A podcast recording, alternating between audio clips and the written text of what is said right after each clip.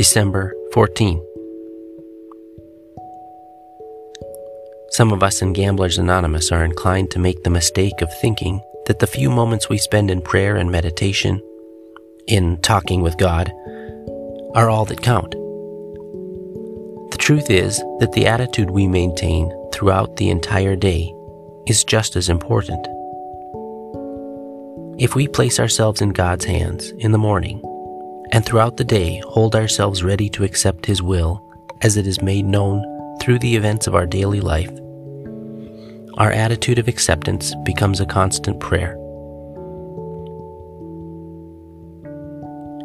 Can I try to cultivate an attitude of total acceptance each day? Today I pray. May I maintain contact with my higher power all through the day not just check in for a prayer now and then. May my communion with God never become merely a casual aside. May I come to know that every time I do something that is in accord with God's will, I am living a prayer.